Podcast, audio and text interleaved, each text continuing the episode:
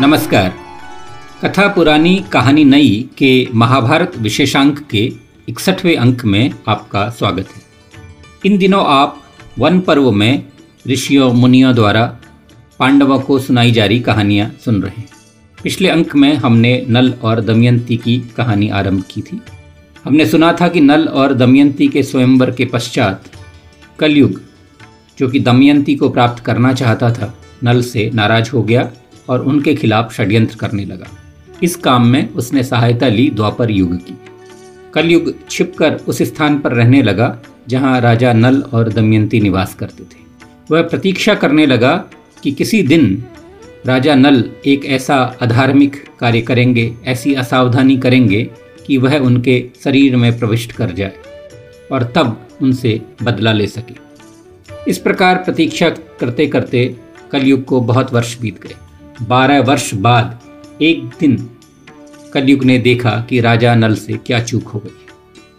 उस दिन राजा नल लघुशंका करके आए थे और हाथ और मुँह धोकर आचमन करने के पश्चात संध्योपासना करने बैठ गए। उन्होंने अपने पैरों को नहीं धोया। यह असावधानी देखकर, यानी छिद्र देखकर कलयुग उनके भीतर प्रविष्ट हो गया।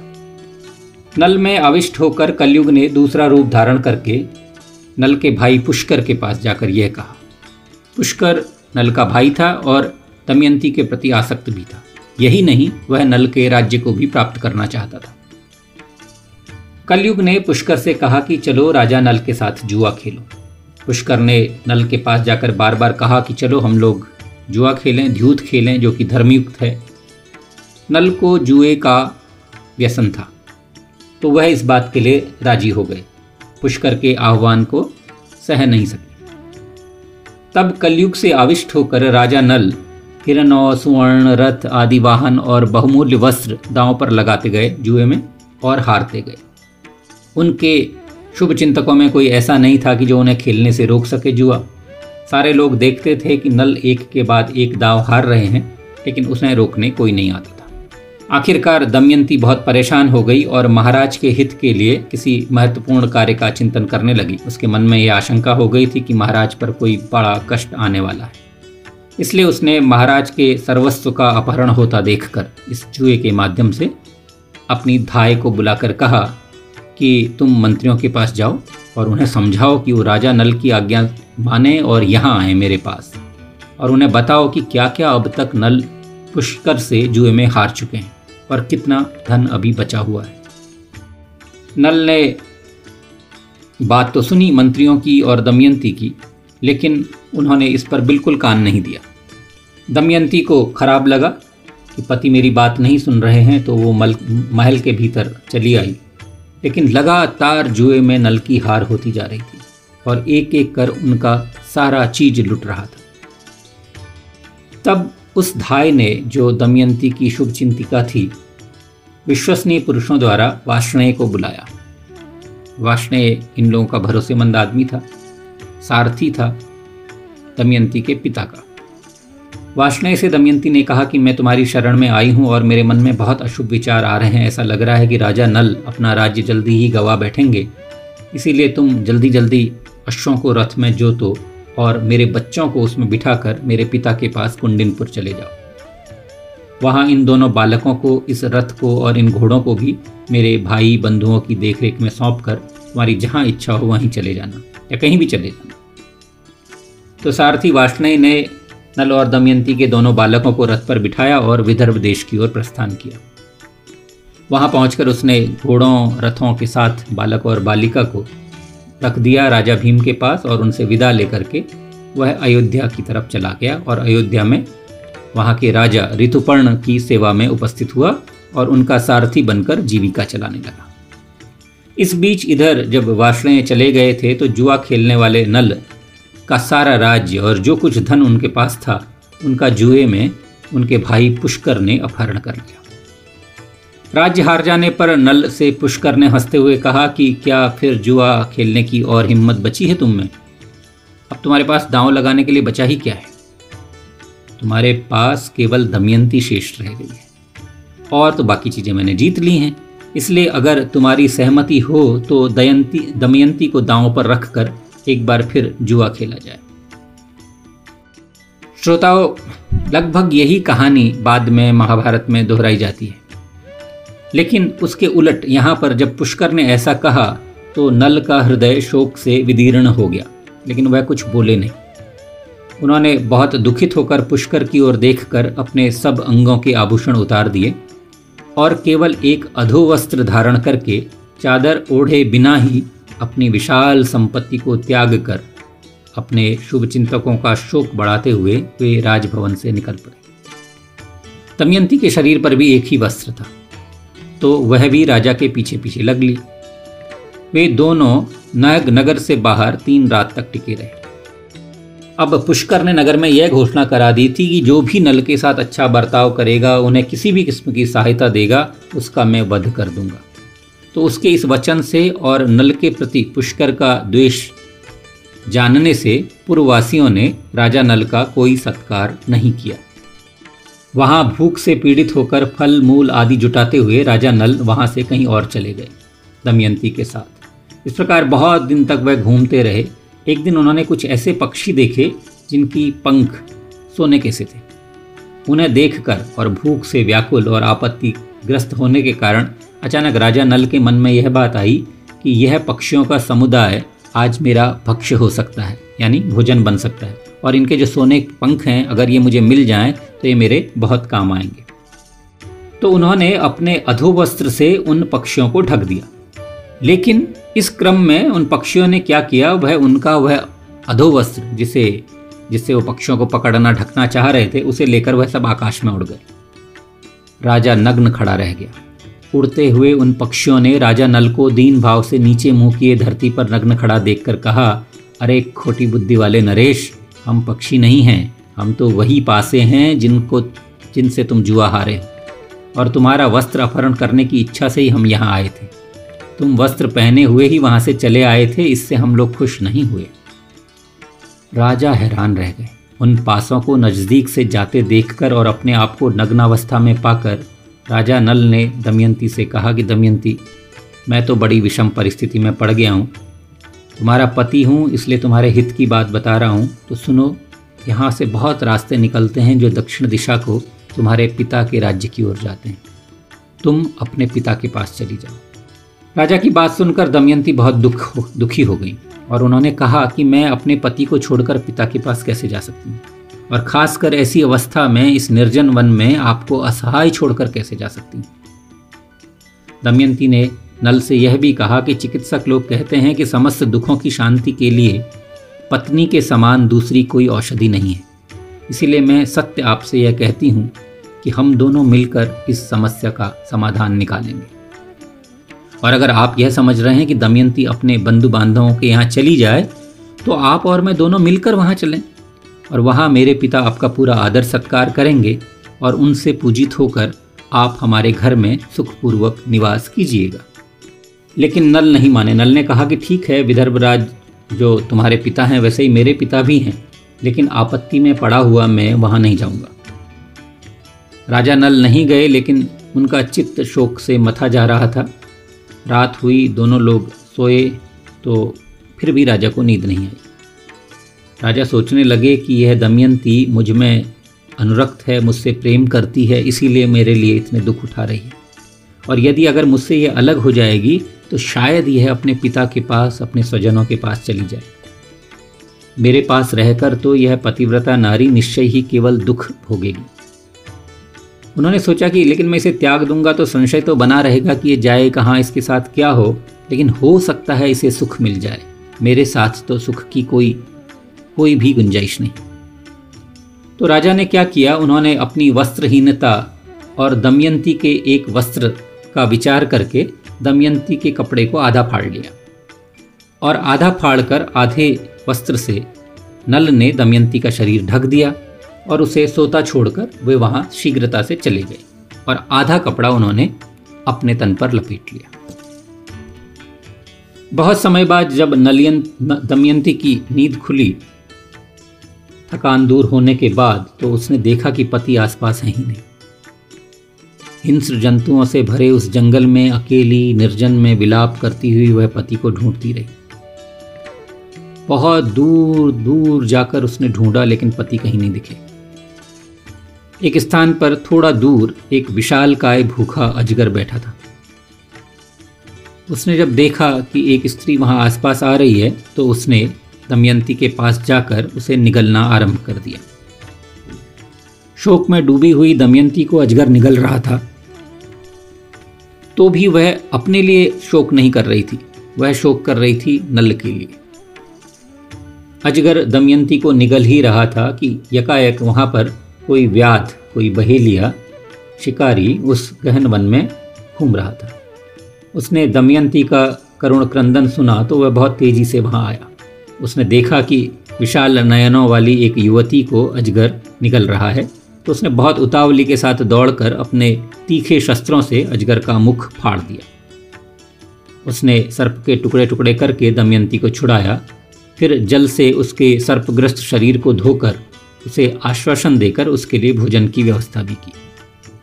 जब दमयंती ने भोजन कर लिया, तब शिकारी ने उससे पूछा कि तुम किसकी स्त्री हो और यहाँ वन में कैसे घूम रही? व्याध के यह पूछने पर दमयंती ने उसे सारी कथा कह डाली। स्थूल नितंब और स्तनों वाली विदर्भ राजकुमारी ने आधे वस्त्र से ही अपने अंगों को ढक रखा था। पूर्ण चंद्रमा के समान मनोहर मुख वाली दमयंती का एक एक अंग सुकुमार और निर्दोष था। उसकी आँखें तिरछी बरौनियों से सुशोभित थी और वह बहुत मधुर स्वर में बात कर रही थी। तो बहेलिया, जो शिकारी था, वह काम के अधीन हो गया। उसने बहुत तरीके से उसे प्रलोभन दिए दमयंती को। मधुर और कोमल वाणी से अपने अनुकूल बनाने के लिए उसने भांति भांति के आश्वासन दिए। जब वह इस तरह की बात करने लगा तो दमयंती उसकी दुष्टता को समझ गई। तब उस सती स्त्री ने अत्यंत क्रोध के वशीभूत होकर, मानो आग सी प्रकट करी और पति और राज्य दोनों से वंचित होने के कारण दुखी उसका दुख इतना प्रगाढ़ हो गया कि उसने उस व्याध को, उस बहेलिए शिकारी को मार डाला। व्याध का विनाश करके राजकुमारी उस निर्जन और भयंकर वन में आगे को बढ़ने लगी। पति के विरह रूपी संकट से तो वह संतप्त थी ही। इसीलिए उस भयंकर वन में कितने ही हिंस जंतुओं जानवरों को देखकर वह भयभीत नहीं हुई। आखिरकार तीन दिन और तीन रात चलने के बाद दमयंती ने एक वन देखा जहाँ तपस्वी लोग बैठे थे। उन तपस्वियों के पास जाकर दमयंती खड़ी हो गई। तो तपस्वियों ने उसका आदर सत्कार किया और कहा कि तुम कौन हो? बताओ तुम्हें हमसे क्या सहायता चाहिए। दमयंती ने उनसे सारी बात कह सुनाई। लेकिन तपस्वी उसकी अधिक सहायता नहीं कर सके, सिर्फ़ आशीर्वाद देने के अलावा कि, कल्याणी, हमें तुम्हारा भविष्य बहुत कल्याणकारी नज़र आ रहा है। तुम धैर्य के साथ अपना यह इम्तहान पास करो। अब इसके बाद दमयंती वहाँ से और आगे को बढ़ी। बहुत दूर तक जंगल में चलने के पश्चात दमयंती ने देखा कि व्यापारियों का एक बड़ा दल, जिसमें हाथी, घोड़े और रथ थे, वह एक सुंदर रमणीय नदी को पार कर रहा था। यह देखकर दमयंती उस समूह में घुस गई। उसका रूप उन्मत्त स्त्री, यानी पागल स्त्री का सा जान पड़ता था। शोक से पीड़ित थी, दुर्बल, उदास और मलिन हो रही थी, और उसने केवल एक आधे वस्त्र से अपने शरीर को ढक रखा था। बालों पर धूल जमी हुई थी। लोग यह देखकर उसे पागल समझकर उसकी हँसी उड़ाते थे। कुछ लोग उसमें उसमें दोष देख रहे थे। उन्हीं में से कुछ लोग ऐसे भी थे जिन्हें उस पर दया आई, और उन्होंने पूछा कि तुम कौन हो, किसकी स्त्री हो इस वन में क्या ढूंढ रही हो। तब दमयंती ने उन्हें सारी बात बताई। उस व्यापारी दल का जो मालिक था और सभी यात्री दलों का नेता था, उसका नाम शुचि नाम था। उसने दमयंती से कहा कि, सुनो, मैं इस दल का नेता और संचालक हूँ। मैंने इस जंगल में तो किसी नल नाम के आदमी को देखा नहीं है। लेकिन हम लोग चेदीराज सुबाहू के नगर की तरफ़ जा रहे हैं। आपको अगर हमारे साथ चलना हो तो आप हमारे साथ चल सकते दमयंती ने उनकी बात मान ली और उनके साथ चेदीराज सुबाहू के नगर की ओर जाने लगे। रास्ते में एक बहुत बड़ा जंगल पड़ता था। उस भयानक वन में एक सरोवर था जहाँ पर यह यात्री दल, विश्राम करने के लिए रुका। लेकिन दुर्भाग्य से आधी रात के समय जब सब तरफ़ सन्नाटा था और दल के सभी लोग थक कर सो गए थे वहाँ हाथियों का एक झुंड आ निकला। उस झुंड ने व्यापारियों के सोए हुए दल को और उसके साथ बहुत सारे हाथी आए हुए थे उनको भी देखा। तब वन में रहने वाले उन सभी मदोन्मत्त हाथियों ने उन ग्रामीण, यानी पालतू हाथियों को देखकर उन्हें मार डालने की इच्छा से इस दल पर हमला कर दिया। अब जंगली हाथियों के सामने पालतू हाथी और यह व्यापारी कितना टिकते? सारे लोग एक एक करके धरती पर गिरने लगे और दैववश उन जंगली हाथियों ने प्रायः इस संपूर्ण व्यापारियों के समुदाय को नष्ट कर दिया। कुछ ही लोग बचे थे, वह इधर उधर भाग गए। दमयंती भी इसमें बच गई, लेकिन उसे बहुत शौक था। वह सोचती थी कि मैंने कौन सा ऐसा पाप किया है, जिसकी वजह से मुझे यह सहायता करने वाला व्यापारियों का समुदाय मिल भी गया था तो भी यह मेरे दुर्भाग्य से हाथियों के झुंड द्वारा मारा गया।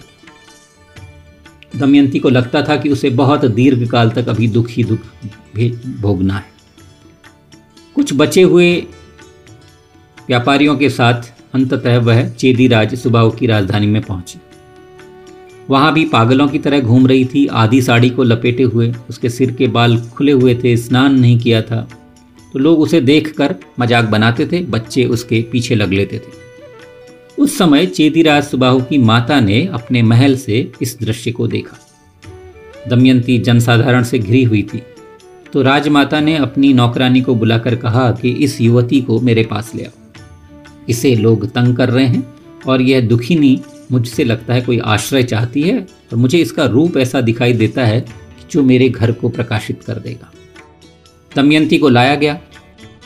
राजमाता ने दमयंती से उसका परिचय पूछा कि तुम कौन हो, किसकी स्त्री हो? तुम्हारे शरीर पर आभूषण तो कोई नहीं है, लेकिन फिर भी तुम अद्भुत, सुंदरी और अच्छे कुल की लगती हो। इस तरह की दया भरी बातें सुनकर दमयंती से रहा नहीं गया और दमयंती ने राजमाता को कहा कि आप मुझे मानव कन्या ही समझिए, मैं अपने पति के चरणों में अनुराग रखने वाली एक स्त्री हूँ। मेरी अंतपुर में काम करने वाली सैरंद्री जाति से मैं संबंध रखती हूँ। मैं सेविका हूँ, जहाँ इच्छा होती है, वहाँ काम करती हूँ। तो आप भी मुझे अपने सेवा में रख लीजिए।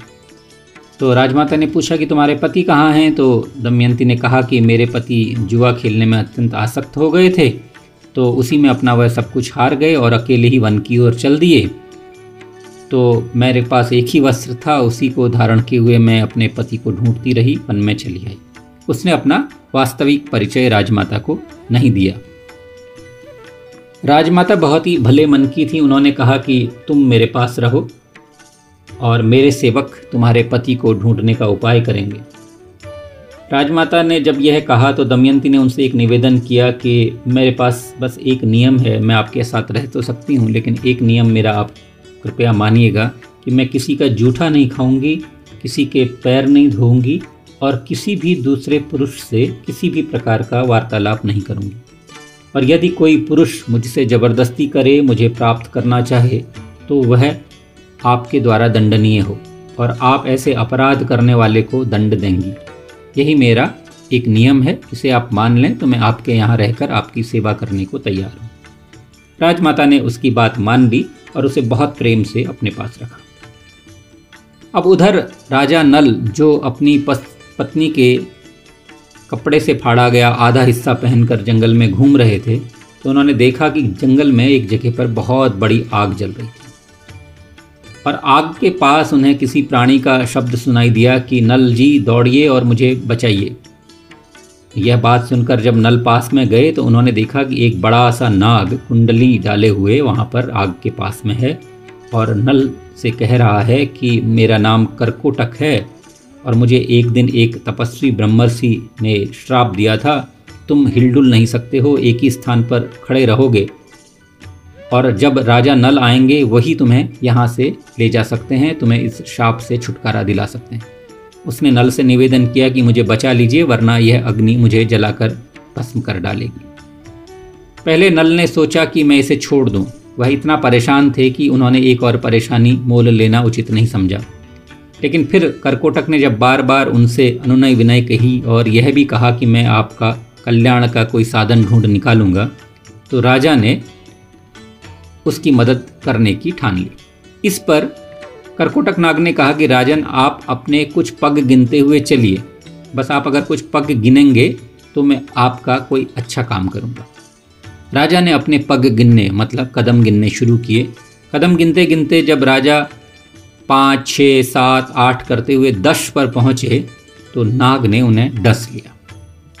और जैसे ही नाग ने उन्हें डसा तो वह अपना रूप बदल गया। अब राजा नल को बहुत आश्चर्य हुआ। उन्होंने देखा कि एक एक सफ़ेद से रंग का नाग उनके सामने खड़ा है। और राजा नल का जो शरीर था, नाग का शरीर तो काले से सफ़ेद हो गया, लेकिन राजा नल का शरीर सफ़ेद से काला हो गया और ऐसा हो गया कि उन्हें कोई पहचान नहीं सकता था। उनका रूप ही बदल गया। राजा बहुत दुखी हुए। इतने कुरूप, रूपवान से कुरूप होने पर उन्हें बहुत दुख हुआ है। लेकिन उस नाग ने राजा को सांत्वना देते हुए कहा कि, राजन, मैंने आपका यह रूप इसलिए बदल दिया है कि लोग आपको न पहचान सकें, आपके दुश्मन आपको न पहचान सकें और आपकी कोई हानि न कर सकें. करकोटक नाग ने एक और मज़ेदार बात कही। उसने कहा कि, जिस कलयुग के कपट से आपको महान दुख का सामना करना पड़ा है, अब मेरा यह विष आपके अंदर चला गया है तो इस विष से उसको बहुत कष्ट होगा। कलयुग के सारे अंग मेरे विष से व्याप्त हो जाएँगे और जब तक वह आपको छोड़ नहीं देगा, तब तक आपके भीतर बड़े दुख से निवास करेगा। और हाँ आपको इस विष से कभी पीड़ा नहीं होगी। करकोटक ने उन्हें यह भी सलाह दी कि आप यहाँ से ऋतुपर्ण राजा के पास जाइए। और ऋतुपर्ण राजा जो हैं वो द्यूत क्रीड़ा में, जुआ खेलने में बड़े एक्सपर्ट हैं। और वह आपको सिखाएँगे कि अच्छा द्यूत कैसे खेला जाता है। करकोटक ने नल से यह भी कहा कि आपको अश्वविद्या का ज्ञान है। आप उन्हें अश्वविद्या सिखाइएगा, उसके बदले में उनसे द्यूत विद्या सीख लीजिएगा। और यह भी कहा कि अगर आपको अपना पूर्व रूप पुनः प्राप्त करना है तो उसमें आप मेरा स्मरण करें और एक कपड़ा देते हुए कहा कि आप इस कपड़े को ओढ़ लें। जैसे ये आप कपड़ा ओढ़ लेंगे, आप अपने पुराने रूप में आ जाएँगे। इस प्रकार करकोटक वहाँ से फिर गायब हो गए करकोटक के जाने के बाद राजा नल राजा ऋतुपर्ण के नगर में पहुँचे और उन्होंने वहाँ बताया कि मेरा नाम बाहुक है। बाहुक नाम से अपना परिचय देते उन्होंने कहा कि घोड़ों को हाँकने की कला में इस पृथ्वी पर मेरे समान दूसरा और कोई नहीं। राजा को एक बहुत अच्छे सारथी की ज़रूरत थी। ऐसा आदमी जो अश्वों का संचालन, उनका मैनेजमेंट अच्छे से कर सके, उन्होंने कहा, बहुत बढ़िया है, आपका स्वागत है, ये सारे काम तो मैं करने लगेंगे, मेरे को रहता है कि भाई मेरे पास ऐसा सारथी रहे कि मैं बहुत जल्दी से, मनचाही गति से कहीं पहुँच सकूँ। इस प्रकार राजा ने, राजा बाह, ने बाहुक नाम से वहाँ आए हुए नल को अपनी सेवा में रख लिया। लेकिन नल को दमयंती की चिंता रोज होती थी। सुबह, शाम वह दमयंती का ही चिंतन करते थे और एक श्लोक को पढ़ा रख, करते थे कि भूख, प्यास से पीड़ित, थकी, मांदी, वह तपस्विनी, उस मंद बुद्धि पुरुष का स्मरण करती हुई कहाँ सोती होगी और अब कहाँ रहती होगी। यह श्लोक वह बार बार दोहराया करते थे। तो एक बार जो उनके साथ के लोग रहते थे, उन्होंने भी कहा कि ये तुम किसके लिए शोक प्रकट करते हो? रोज़ ये बात क्यों कहते हो? लेकिन राजा नल ने उनको सही बात बताई कभी नहीं। अब उधर दमयंती के पिता ने, चूँकि उन्हें उनके पास दमयंती और नल के दोनों बालक आ गए थे तो नल और दमयंती की खोज करने के लिए बहुत से ब्राह्मणों को इधर उधर भेजा। उन्होंने कहा कि आप नल और मेरी पुत्री दमयंती की खोज करें। तो यह सारे लोग इधर उधर देश विदेश में घूमने लगे। तब एक सुदेव नाम के ब्राह्मण ने पता लगाया कि चेदी नगरी में ये दमयंती जैसी कोई महिला रहती है राजमहल में। उसने बहुत तरीके से खोजबीन की, दमयंती के रूप गुण देखे और अंततः उसे निश्चित हो गया कि यह हो न हो दमयंती ही है। तो वह दमयंती के पास आए और उन्होंने कहा कि मैं तुम्हारे ही पिता का एक दूत हूँ और मैं तुम्हें खोजने आया हूँ। उसने कहा कि तुम्हारे पिता, माता, भाई सब बहुत अच्छे से हैं। कुंडिनपुर में जो तुम्हारे बालक हैं, वे भी कुशल से हैं। अब जब दमयंती ने अपने पिता के सेवक को देखा तो वह फूट फूट कर रो पड़ी और वह उस दूत से एकांत में बात कर रही थी। तो ये बात करते हुए उसको राजमाता ने देखा। तो राजमाता को संदेह हो गया कि यह कौन है। तो उसने थोड़ी देर बाद उस दूत को अपने पास बुलाया और कहा कि सच सच बताओ, यह युवती किसकी पत्नी है या किसकी पुत्री है।